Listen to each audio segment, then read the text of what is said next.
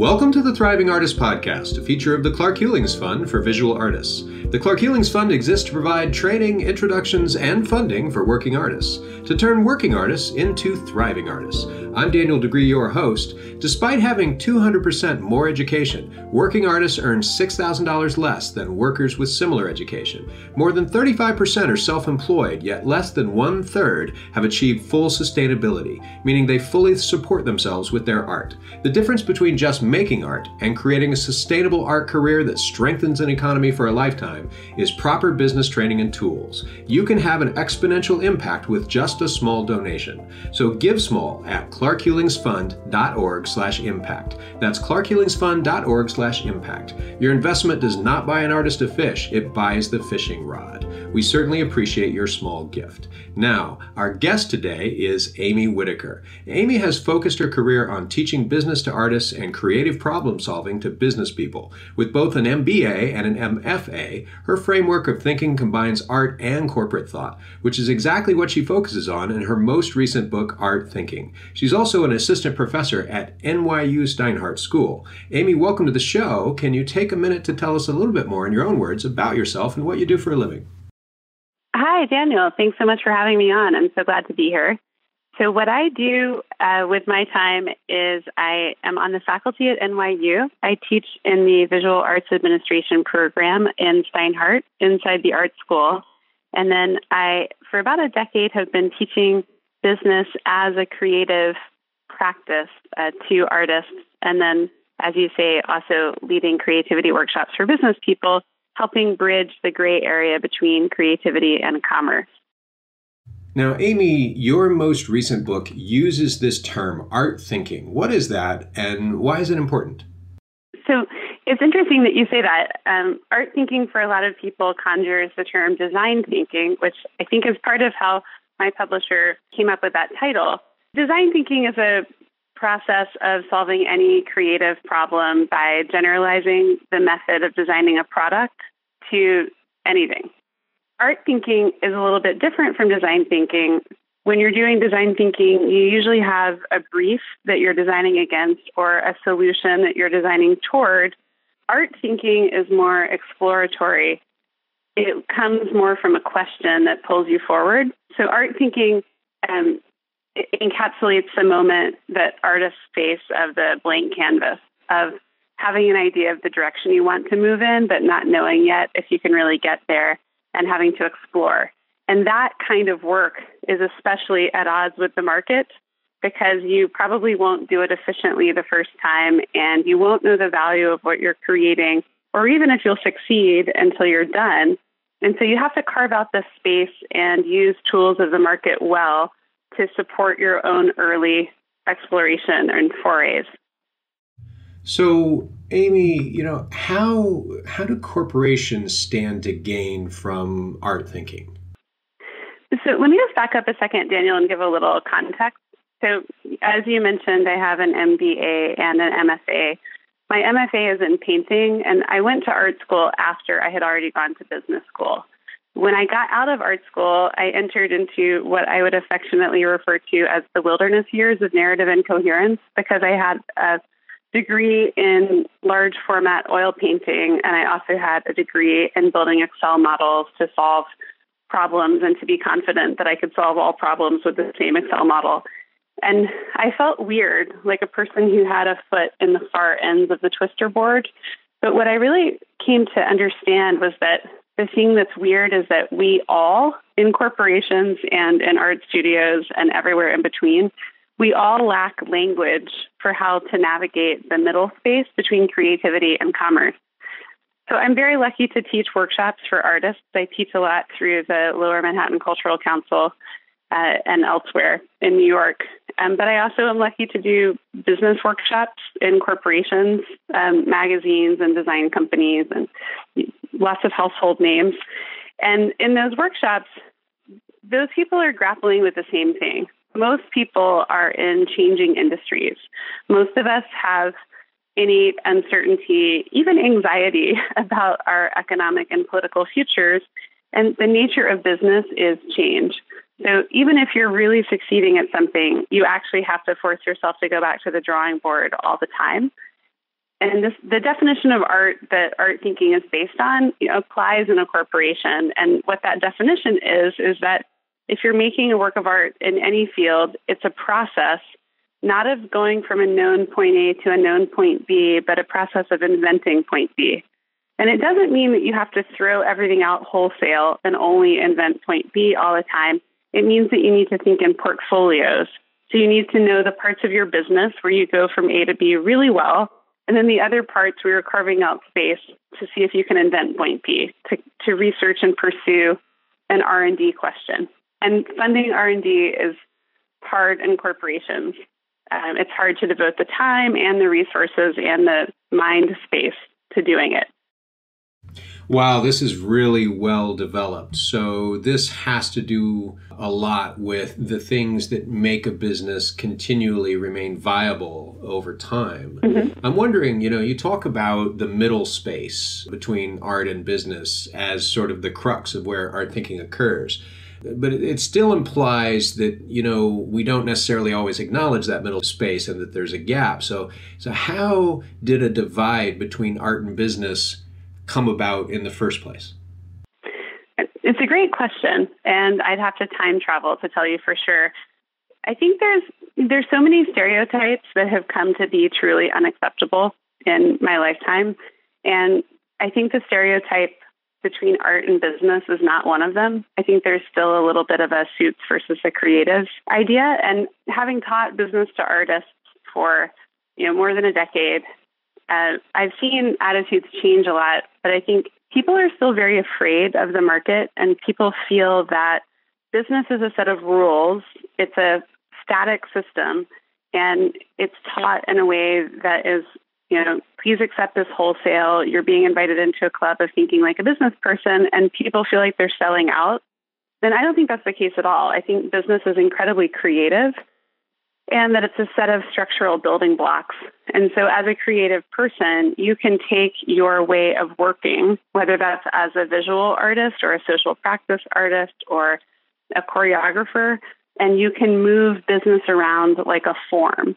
And, and a lot of that has to do with your understanding really what your own politics are. When I'm teaching, I always say that you know, when you talk about art and business at the same time, at any level, we could be talking about Sotheby's, we could be talking about someone who does social practice art on the subway.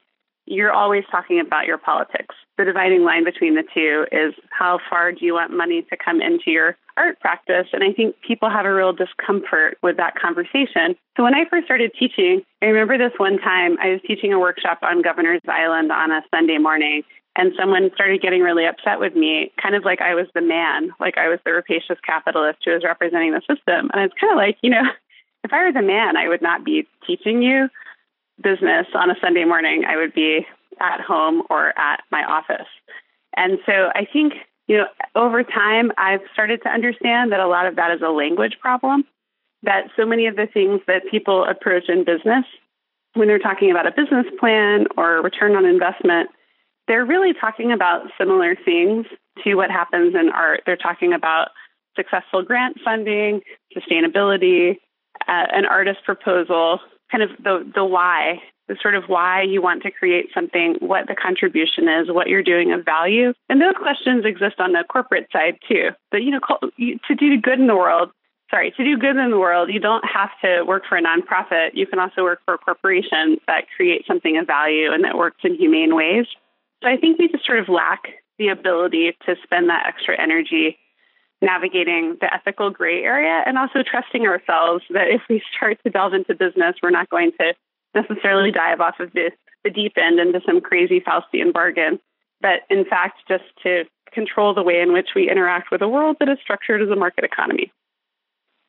Wow, so that's a very developed answer, just like the one before it. Uh, this is, I already know I'm getting this book because, you know, and putting it on, I haven't read it, you know, but I, I now I'm convinced, you know, just, yeah, you know, and I say that to very few people on the show. Just because you're on a show doesn't mean I'm buying your book. Because do you realize how many books I'd have to read given how many episodes? But this one, man, there's a lot of, of really challenging and really thoughtful provocation that goes into it. So I, I want to throw another wrench in the mix. I, you know, I'm going to stir things up. What role does technology play in art thinking? Does it help or hinder? And I'll, I'll just confide why I'm asking that because when you started out, you sort of said, hey, when people hear that phrase art thinking, they, they often just sort of immediately their mind goes to design. And, and that, of course, makes me think of what is pivotal right now in design, you know, which is so much. Uh, intrusion or contribution, depending on your politics uh, at any given, you know, your one's attitude uh, at any given moment into design and into art. And there's a, a lot of conversation about it. So, so what does what role does technology play in art thinking? Yeah. No, it's a great question. And honestly, my brain has cycled through about five potential answers while you've been asking the question. So we'll see what comes up. um, but let me just say thank you for getting the book. Um, my mother's an English professor, so I have a long history of reading and not reading books. She showed us how to look up the master plots of fiction at the library when I was about 12. And it's a book that I worked on that was meant to be read. It's you know it's meant to uh, reward the effort of making time to read it. I I understand. I'm a writer. I love to read. I'm a very slow reader, so I understand the investment of reading a book. And thank you. To answer your question about technology, I think it operates in a few different levels, and that technology ultimately helps art thinking, but some of the need for art thinking is in relation to technology. So, technology really um, intensifies scale. If you look at the way that venture capital investing works right now and has for the past 10 years, people look to invest in scalable technology platforms like Facebook, for example, or PayPal. And the argument is that once you invest in it, if you get a huge enough market, you have a network externality. So the more people who are on it, the more valuable the platform is. And the variable cost of adding one person is almost zero. So it's fixed cost intensive, but if you can get over the hurdle, you can create a lot of value. The issue with that is that it's, to me, uh, very related to income inequality. That the the way that economics is structured to work, the, the belief system, almost the religion behind economics, I mean that secularly, is that price equals value. And in those situations, price doesn't equal value because you end up with a very large consolidated technology platform on one side and many individual actors on the other. And this is a design challenge of capitalism. There's a whole section kind of late in the book on the design constraints of capitalism, which is actually a favorite part of mine. And I'd like to thank my editor for, for letting it live in the book. The other things that structurally, the same way that oil paint has its limitations and its advantages, there are things about capitalism that are limited. And I think that technology actually is in the next five to 10 years going to create a lot of possibilities that haven't existed before because what technology does is it pixelates the tech platform itself. So you don't have to have Facebook or these huge centralized tech companies. Technology itself is very, very good at managing the trade of very small fractional shares of ownership. So, one of the main arguments in art thinking is that if you don't know the value of something ahead of time, right, if you're inventing point B and the value of what you're creating is only known in the point B world, then price and value move out of lockstep. So you need money to invest in an early stage project. You know, when Robert Rauschenberg is in his studio in 1957, not in 1985, right? And so, how do you do that? And I think ownership is the answer. I think assigning ownership shares is the answer. And you see this a lot. You see a history of people in technology who've been paid in royalties. And the fact that they were paid in royalties is incredibly generative. There are a couple of people in the art thinking book, uh, Thomas Fogarty, who's a medical device inventor, and Andreas von Bechtolsheim, who is one of the founders of Sun Microsystems. Their careers were founded on being paid royalties, actually in their teens. And so I think that if we start thinking that way, so I do research on what would happen if artists owned equity, if artists retained equity in their work in the primary market, and if those shares traded. And if you look at the theory of ownership in economics, what's called Coase theorem, which is a Nobel Prize winning piece of economic theory, um, basically property rights have this magical quality, which is that once they exist, it doesn't matter how they're valued. It just matters that they can trade with relatively low transaction costs. And if they can, then the market itself will set a price. So if you sell an artwork for $100 and you pocket 90 and retain 10% equity, you can turn around and sell part of that on a secondary market and create sources of patronage for artists or create future sources of investment wealth. So you essentially change the economy from consumption to investment by taking ownership shares. And technology is incredibly important in that because technology is the difference between copyright clearance being cleared by fax, which it still is in some cases, and copyright clearance being cleared by computers that are secured by a decentralized ledger like the blockchain. Wow. So um, we've learned now. You poke Amy Whitaker and you get a substantive answer on a lot of different yes. fronts. And you're gonna have to you're gonna have to juggle a few balls in your mental headspace to really well, all right. So let me ask. That makes that brings me uh, to another thought, which is, you know, I grew up Amy in a how with half my family being sort of religious and if they had a thing that would be their thing. And the other half of the family being scientific. Uh, and if they had a thing that was it. Scientific method labs and research and all of that. And um, you know what I what I sort of adopted early on is that you know faith and science each have spheres uh, and they have limits. You know they have a, like a, a, limit to how what their area of of um, competence is. Faith can take you to a certain place but there's areas that are just outside that sphere. Science you know built into the scientific method there's a limit to what science is meant to tell you about the world. So now I, I want to bring that back around to art thinking uh, because it is so elaborate what you've laid out and sort of ask you what, if any, are the limits to art thinking versus what it can solve? How, how what's the scope of the sphere, in other words? well, you're, I mean, you're asking someone who has a clear bias. So I think art thinking can apply to anything. I, I love what you say about growing up in a household that has religion and science. And I, it's, you know, lucky me that you haven't read the, the book. So it's not a huge spoiler when I say this. Um, the whole first chapter of the book, the introduction, is really a, about this idea about how art and science relate. And to cut to the chase, I think what unifies these spheres is holding skepticism and curiosity. The more I work, the more I think curiosity is really the right proxy for creativity. That increasingly creativity is a, if not an overused word. It's hard for us to remember the wonder of it when you say it because it's such a common word. But I think the vector of creativity is really curiosity and skepticism, and that those undergird um, the you know the practice of science, uh, but also the sort of the disciplines of faith. So the, the story in the book is that my mother, as I mentioned, was an English.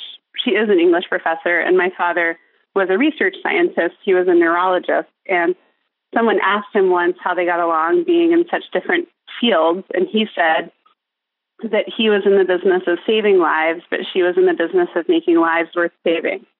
And what I actually loved about that the most was that they actually did the opposite, that my mother taught people what I consider a survival skill of being able to write and complete sentences. And my father helped people with quality of life issues, people with multiple sclerosis or debilitating headaches. And um, I think that what we're talking about is similar that, you know, you don't want to be a scientist who has no imagination, and you don't want to be an artist who has no rigor.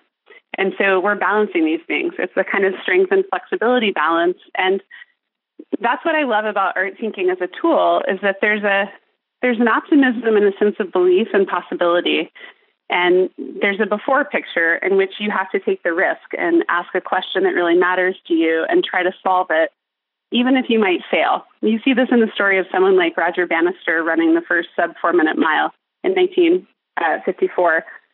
But, but that's the kind of essence of art thinking, but you don't have to check your practical self to do it. You, you do this in tandem with the rest of your life. So it's this idea that there's a, there's almost like a spiritual and practical question of how to live embedded in that, which is which is to believe in things that are beyond what you can demonstrate scientifically right now, to hold hold that kind of skepticism and space for wonder, which to me can be a spiritual space, but also to subject artistic process to you know the rigors of science the it's certainly in the current political climate the the pillars of truth and serious debate and respectfulness.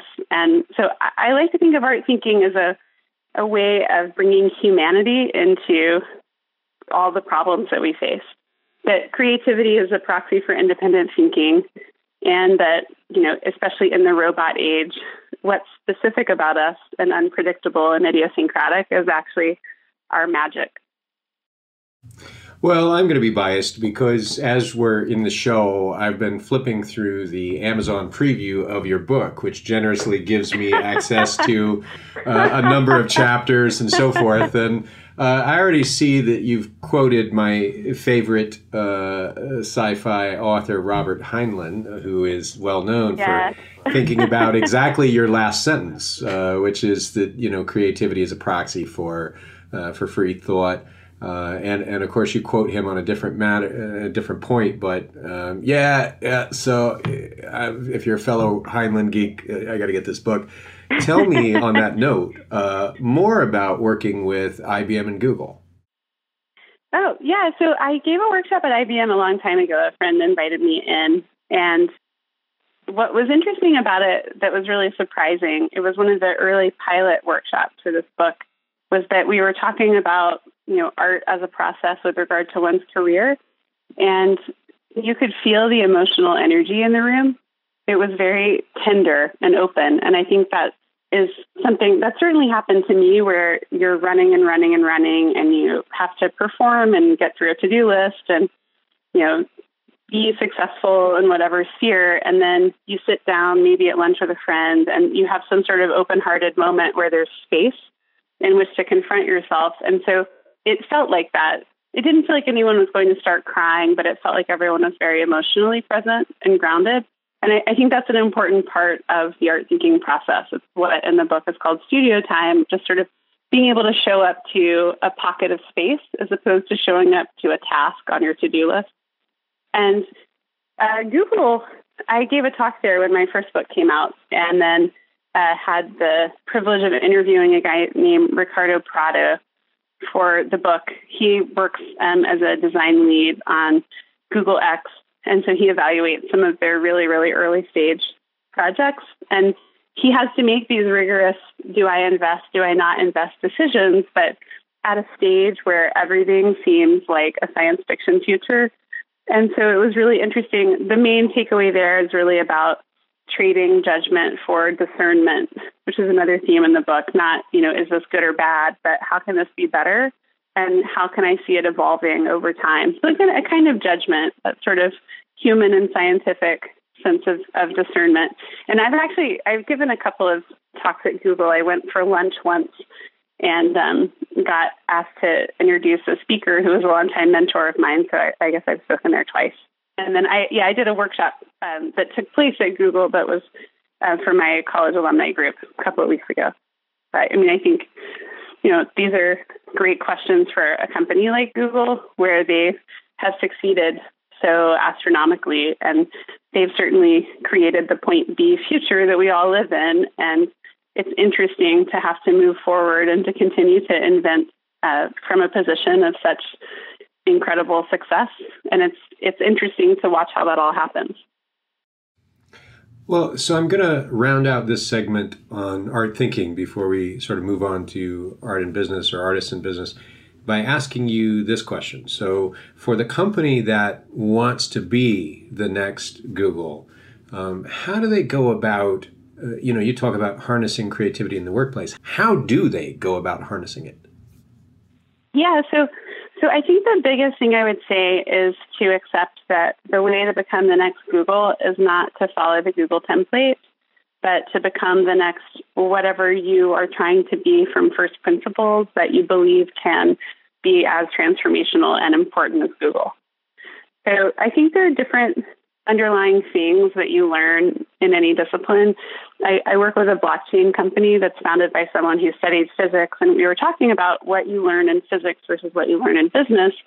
And I said in business, you learn to make decisions with incomplete information and to be able to have a bias toward action and to analyze. And in physics, you learn to reason from first principle. So I think what I would say is that to become the next Google, you have to reason your success from first principle and you have to take skillful risks. You will probably have to self invest at some point. You will probably have to what is now called pivot at some point where um, I do a workshop when I teach where I ask people to think of everything they can possibly do with a brick. Um, and it's a hilarious exercise to do in a room full of artists because it'll take forever before anyone says build a wall or a house. nothing so mundane. Um, you know, you can bake a chicken under it or pulverize it and make an exfoliator or use it as a weapon, etc. But the the lesson is that you know even Google didn't set out to be Google. Um, they founded that as a search algorithm and they tried to sell it. And every company, a lot of these are now in the internet graveyard. All of the companies said search is dead and no one wanted to buy it. So they took their brick that they thought they would sell as a search algorithm and they made it into a company instead. So I think that, you know, you would call that a pivot, but I think it's a form of material resourcefulness. It's a form of thinking from first principle about what you have and what you can do with it and believing that you have something that's of value to a market and investing in it, whether with your own money or with your time and intellect. And actually, Andreas von Bechtolsheim, the founder of Sun Microsystem, who was paid royalties on a part that he developed for an Intel computer when he was growing up in Germany in the 70s, he's the person who wrote the first check to Google. He famously wrote them a $100,000 check made out to Google Inc and they had to incorporate in order to cash it. So I just think you know, these companies are like art projects in their early days, and you know you have to kind of go for it. You probably have to get a little lucky, but you also have to be extremely rigorous and hardworking, and you know flexible and at the same time. Um, and if I were if I were going to shift that back to art thinking, I would say you're leading from a question. You know, you're you know Google for a long time said that their purpose was to organize the world's information. And that's not a that's not a solution. That's not how do I design this specific project or product. That's that's a purpose. That's a lighthouse question that you can rake forward over a pretty large expanse. And from your personal life, you're probably going to have, you know, something that supports your income while you're working on that as a side project, or you're going to have to get someone else to fund it um, and there's some tools in the book for how to think about that that portfolio as well. That's yeah, that's the story. That's a great story. If you've been finding value in what you're hearing, a gift of $15 per month lets you sponsor this show's ongoing broadcast. A portion of our funding also goes to deliver direct education to artists who've demonstrated a clear, achievable plan for transforming their businesses into self sustaining and thriving ones that fill the world with art. Share this commitment with us now at clarkhulingsfund.org/slash impact. We'd certainly appreciate it. Now, Amy, switching to sort of the artist and business segment of the show, you decided to get both an MBA and an MFA. My question is, why, and would you recommend that same trajectory to other people? yeah, I did it. I did it ad hoc and somewhat accidentally. I think that the education in both art and business is really important. Um, I I didn't set out to do it, and I did it I, graduated from art school in 2004, so I, I did it before it was fashionable. I think, you know, whether people enroll in full time education is a personal decision of time and finance, and I think also changing a lot. But I, I do think in my work with artists that having a business education is really important. And I actually don't think that's because I want artists to manage their own careers. I do, but I think it's because I think artists have a citizen responsibility to show up to the design of the world. And that a lot of things that artists face are collective design problems and that are only solved by conversation and collaboration. And it is my great hope that, you know, it's not that economics will serve artists, but that artists will serve economics and pull a chair up to the table of how we solve larger problems in the world, whether that's climate change or income inequality or access to education or anything else. So, Amy, does shifting the focus to business models deprive artists and art consumers of a purely aesthetic focus? Yeah, I, I really appreciate the loss of innocence question. You know, I'm someone I haven't gotten married, so I can still go to a wedding and I don't know how much the tent or the cake costs. Um, and I think if you do know that already, you can still enjoy being at a wedding. And I think the art market is a little bit like that. So when I'm teaching, I always offer people a metaphor, which is that there are two levels of creativity. There's writing the letter and designing the envelope. And writing the letter is the work itself, and designing the envelope is making the economic structure in which the work can exist. Um, I teach business to choreographers, and there's a really lovely choreographer named Annie B. Parson who's with Big Dance Company, and she says that when she's doing work, she does commercial work for people like David Byrne. She worked for, with David Bowie and a bunch of other people. That part of her process is, you know, she thinks about it, she thinks about movements, and at some point she locks herself in a room by herself so that she can work things out. So I think business is that room. Like if you don't have that space, and that space is constructed by business, you you can't make the work. So from an artist standpoint, business it's protective to the space in which you make the work and it also amplifies the reach of what you make. But I would actually take it a step further and say that, you know, the the loss of innocence in the larger art market has already happened. And I think there actually are many sophisticated selling strategies that are about pretending not to sell. You see a lot of non selling exhibitions in mega galleries and you see a lot of conversations that pretend to be about art but are really about money. And I think for me, it's a blessing to have spent a little bit of time working in finance and a lot of time working with some great people in the arts to to be able to, you know, watch people who are at the top of their field in the art world love the messiness of art and process, and to watch people in the finance field have it be so obviously about money that it's really about people.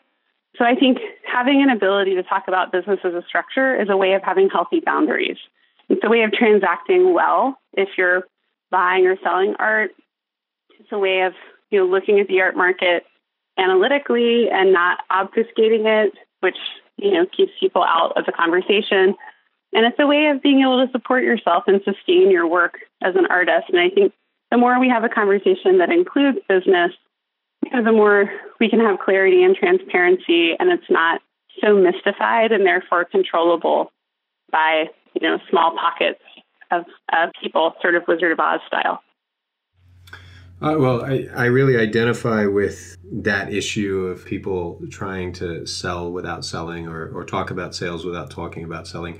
You know, I, I was a sales leader and sales trainer in uh, corporations uh, in the Fortune 500 world for, for more than a decade. I, I, traveled around the world and would, would teach salespeople or people that needed to become salespeople in a sort of everybody sales environment my experience is is delightful. You know, um, uh, I don't know how people will take this, but the Bambis become the best Darth Vaders. you know, in the end, if if you're sort of saying, I I don't I don't want to do this, I don't want to soil myself with the selling. You know, it comes down to do you believe in what it is you're producing? Do you believe that it's valuable to another person? Do you believe that there's an actual benefit in them partaking?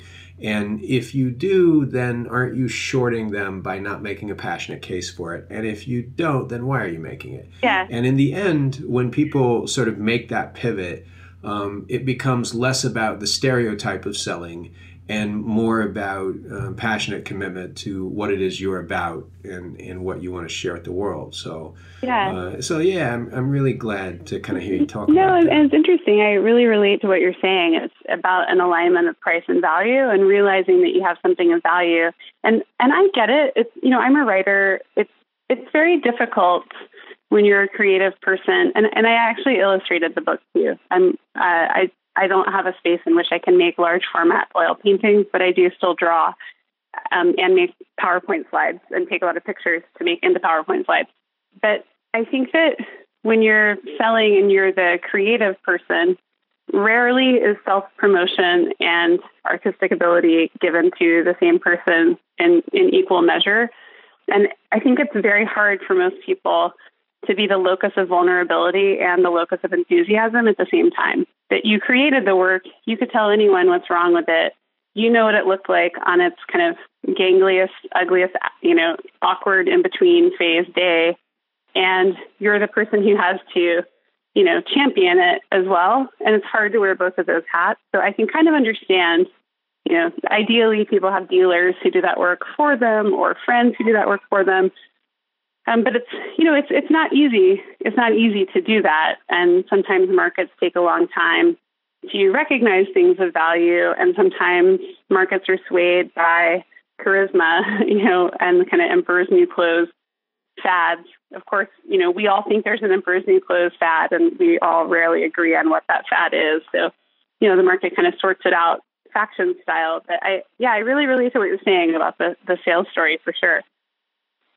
So, as a trend, then, you know, I, I know you see this at conferences and you see this in individual cases, but as a trend, are artists becoming more aware of their roles as business people? And do artists actually believe that the rules and principles of operating a business apply to their art?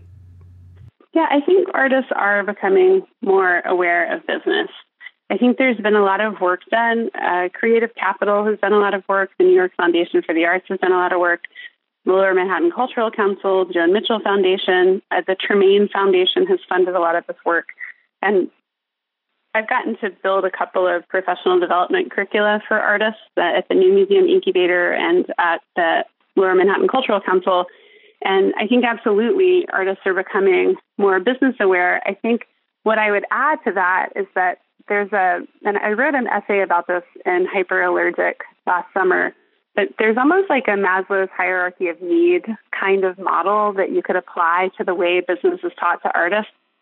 And there's a 0.0 level where you pretend the market doesn't exist and that you should just make your work. And I would say that was that's the approach up until five or ten years ago.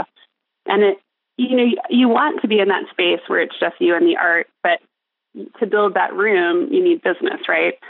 So there's this 1.0 level, and that's the business as a set of rules. But what I find is that that sometimes turns people into, forgive me, myopic self promoters, where you meet people at parties and they don't connect with you at a human level. They feel like they have to tell you about their work and they've been trained to give you their pitch. And you're like, you know, I I don't need to be sold. I need to be enrolled in your cause and I need to connect with you as a human being. And you know, business doesn't need to be the tail wagging the dog. It needs to be something in your arsenal. Like you need to be a person who understands business, not a business person. And so I think there's a 2.0 level above that, which is what I generally teach, which is business as a creative design medium, where you're moving around these pieces of cost structure and risk and return, and you're figuring out what works for you that supports your practice and feels okay with your politics and sometimes there's some decisions on the margin or a cross subsidy of your day job supporting your practice for a while. But the kind of moving the blocks around and, and having a feeling of autonomy and flexibility toward the market, the same way that you might toward your art itself. And then the third level is business as a form of civic discourse and discussion about how the world works.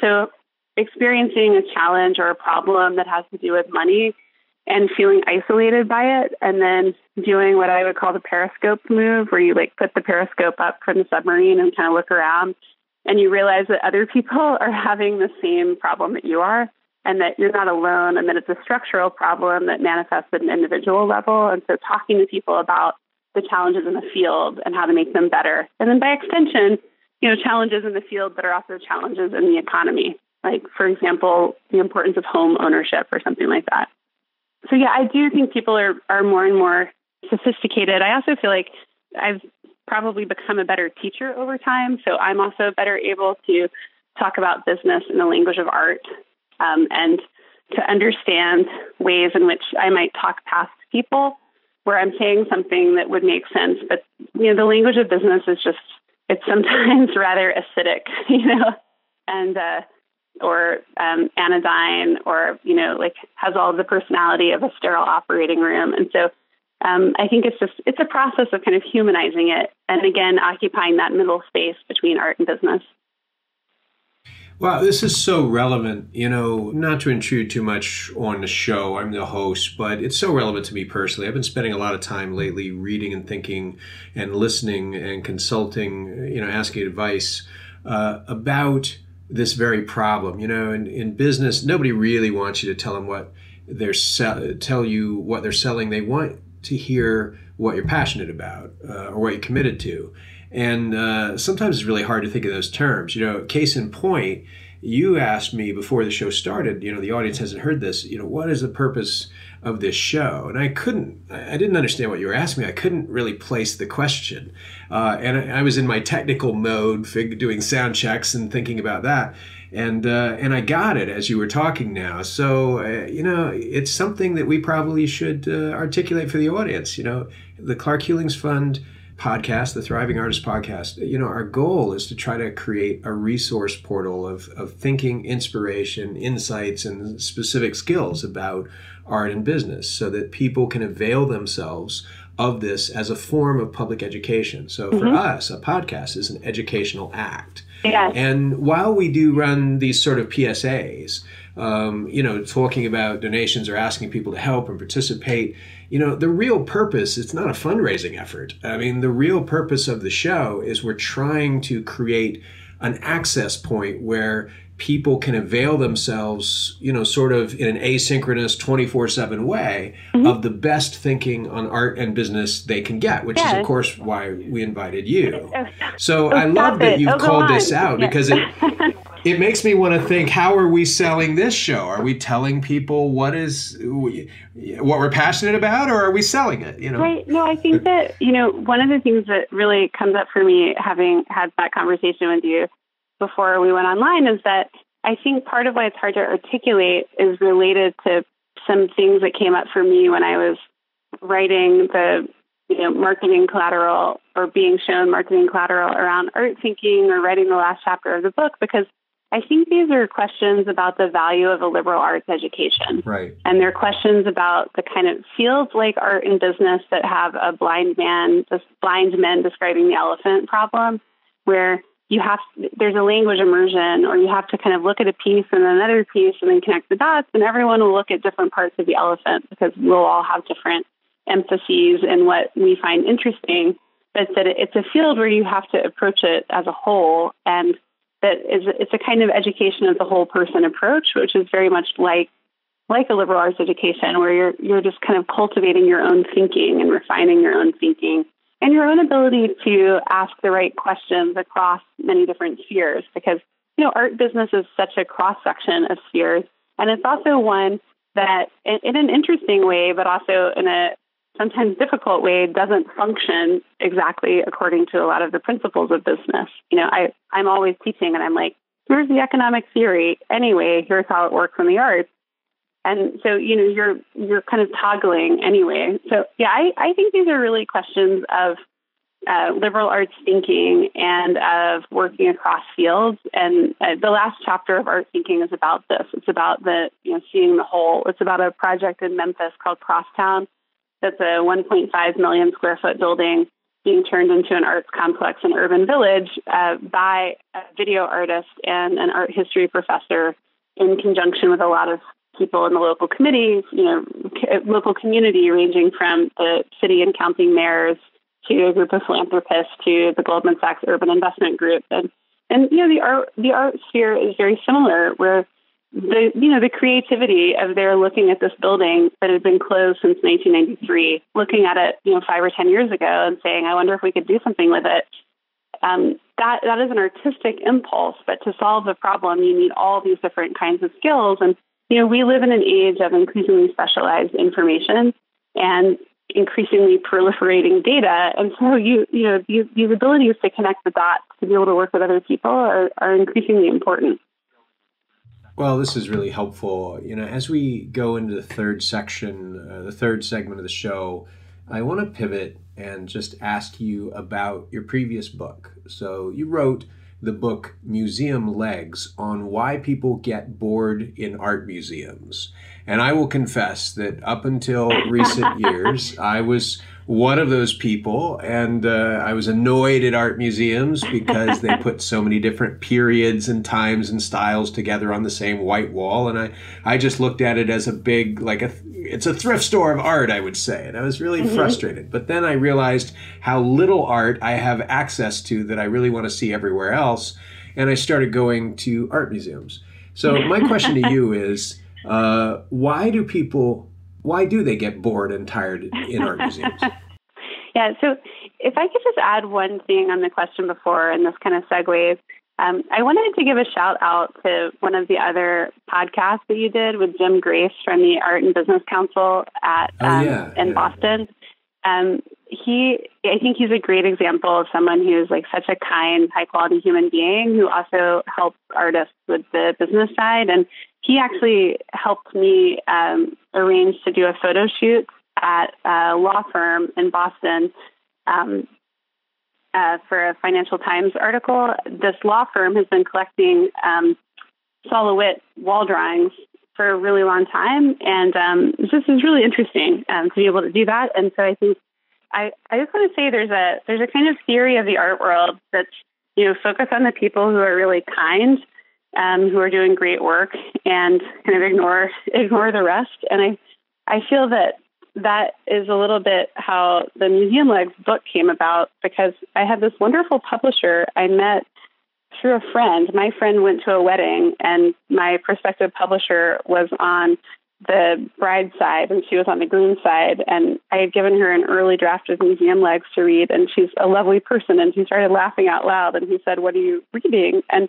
five years later, he became my publisher, and I was the first book of a new art press and when his name is Greg Albers, he uh, works at the Getty and is involved in the Museum Computer Network.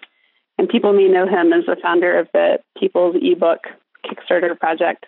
But when he was founding Hol Art Books, HOL, he said, you know, I like art, I like books, I don't like art books. And he didn't really completely mean that, but he he really meant what would what would it take to write art books that are really meant to be read and so Museum Legs, in a funny way, was about the same themes. So to circle back to your question, why do people get bored and tired in art museums and why does it matter? I think it's because museums are no longer built in lockstep with the human experience. They're built out of scale. And some of the reasons they're built out of scale are economic.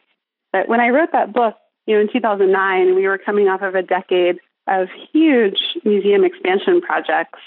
And you could make the case that those projects came about because directors were galvanizing boards by having them rally behind massive capital campaigns. And that that also gave a clarifying kind of vector of progress to the organization to say, look, we're doing this new building. And museums can always make a case for a new building because they always have so many more artworks than they have space to show. That's just the nature of a museum is to show, you know, 5% or less of their collection in many cases. And what happens though is that you have this huge building and it's a landmark, you know, it's like the Statue of Liberty, but sometimes it's nice to be inside and to look at the art and sometimes it's not. And then sometimes the building gets built and then the institution has a gaping hole in their operating budget because they raise money to cover the building, but it costs more to manage it, or because it's bigger, they feel like they should have a higher admissions charge.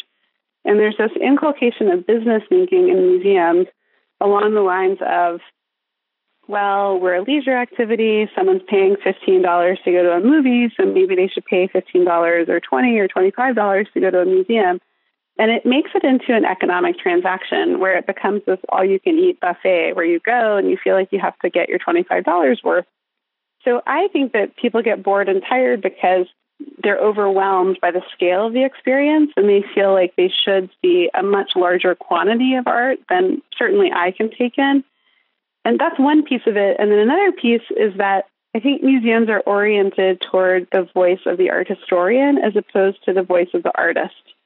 So there's this this voice that says this is the most important artwork in the history of time, and normatively you should like it. And that's a very different voice from identifying with the artist at the moment the art was made, thinking about it as a process, you know, um, being a fellow creative traveler, or just um, enjoying the beauty of it. And some of this is a wall label issue where, you know, you you get this kind of here you see a blue chair on a green carpet and it's by this really important artist, as opposed to giving you kind of complimentary information about the artist's life and where the blue chair on the green carpet was and kind of bringing it to life narratively in time and space. And some of this is because there's so many talents that our historians have, you know, but they're not um, necessarily pure narrative talents or necessarily creative identification talents. And so it's a widening of the voice of the institution. Also, people have gotten bored and tired in museums since at least the 1920s or 1910s. There's an absolutely wonderful book by Benjamin Ives Gilman called Museum Ideals of Purpose and Method.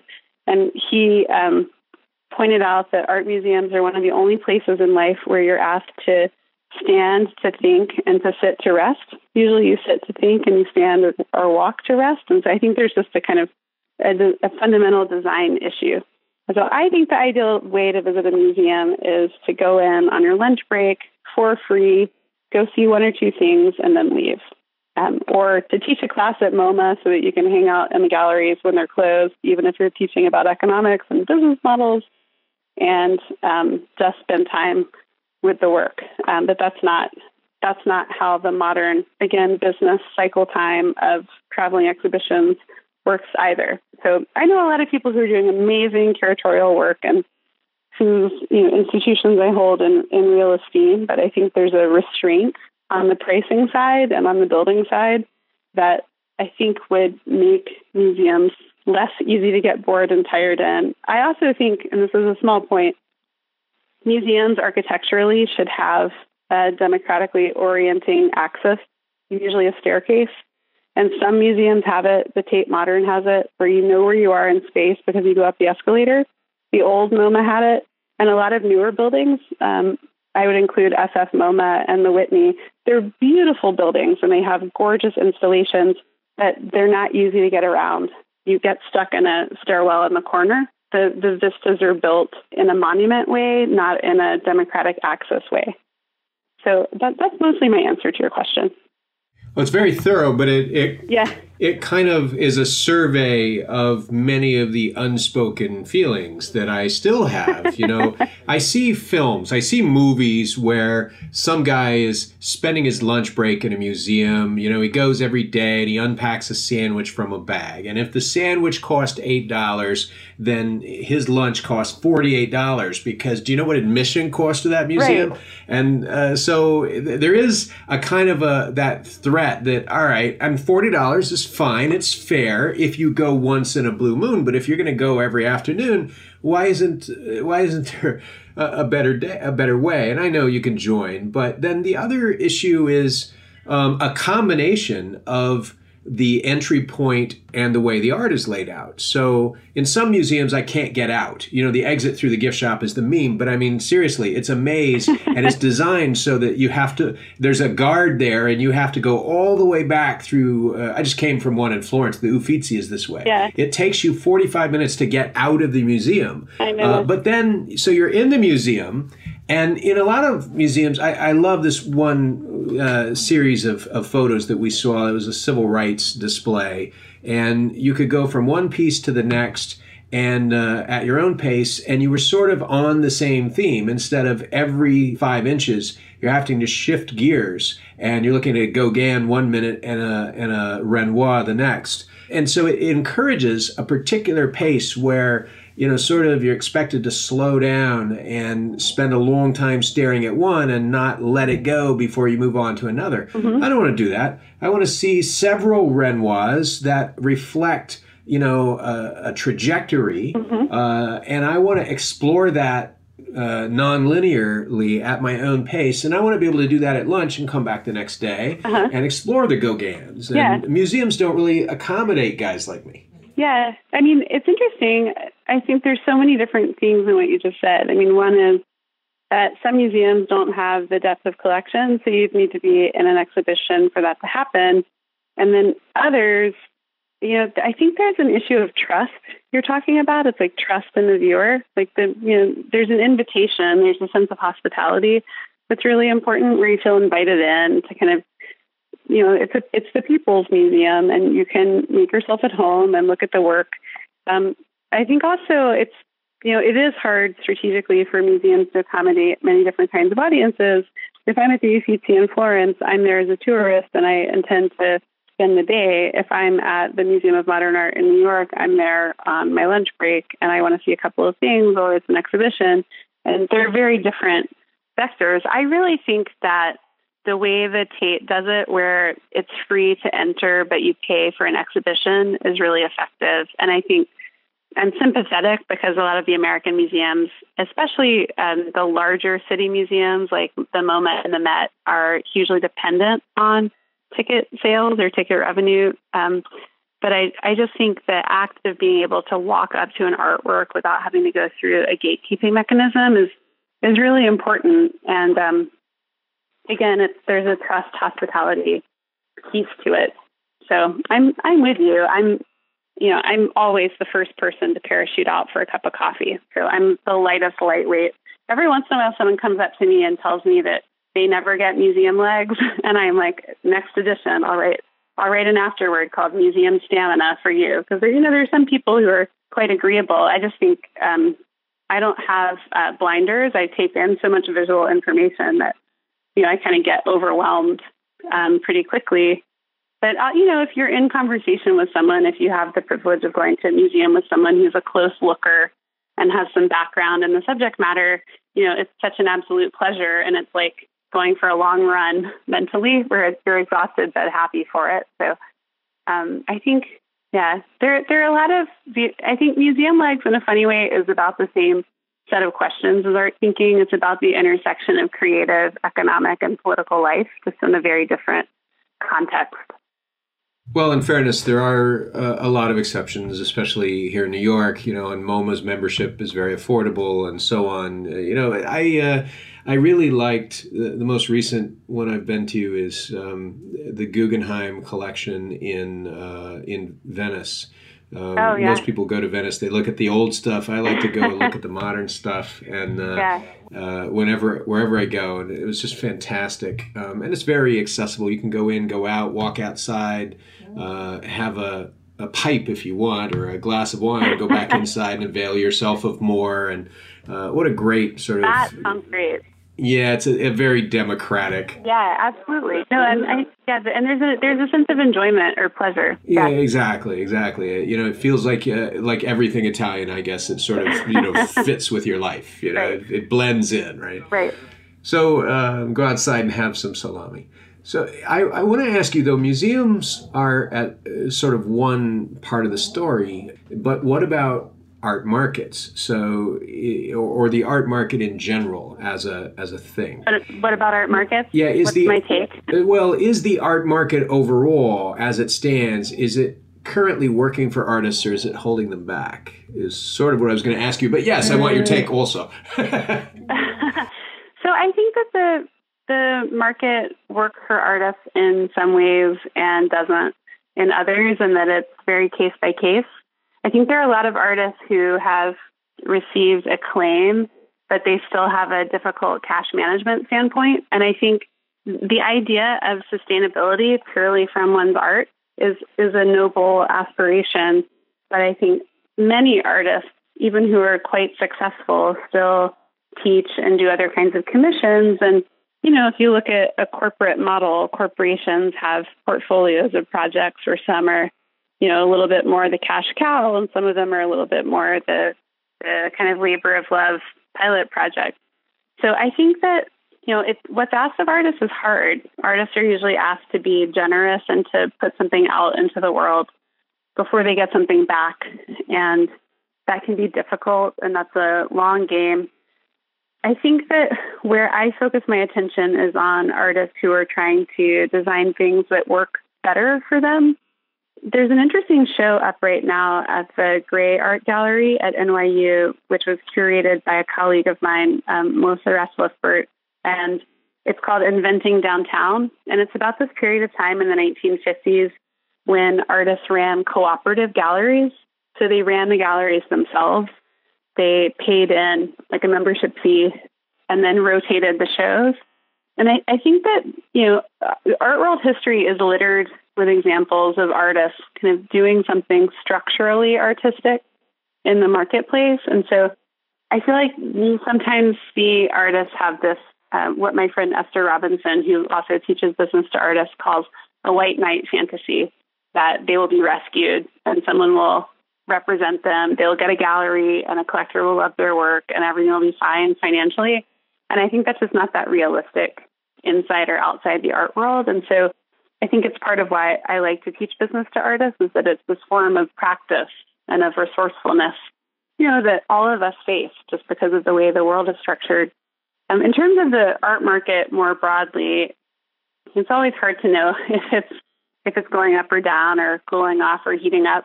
Um, the two things I like to remind myself of are that the entire art market is about $65 billion, which I'd have to look at it exactly is approximately the quarterly revenue of Apple. So I think, you know, in the grand scheme, it's relatively small in the larger economy. And it's anchored by these marquee sales by people who agree that $100 million artwork is an alternative currency. So I just like to focus on the work I think is really interesting and the people who are doing great work. And I have a libertarian live and let live attitude about the market that, you know, people should be able to buy and sell what they want. And I love for great works of art to be publicly accessible uh, as opposed to in storage in a free port, ideally. Um, but I think that you, you know, I'm a little bit of an idealist, but I think you want to focus on making good work and seeking out work that resonates for you and then to kind of try to make that work for yourself financially. And again, I think ownership shares are a way of, of making that market function better and also function better for artists who are participants in creating so much of the value.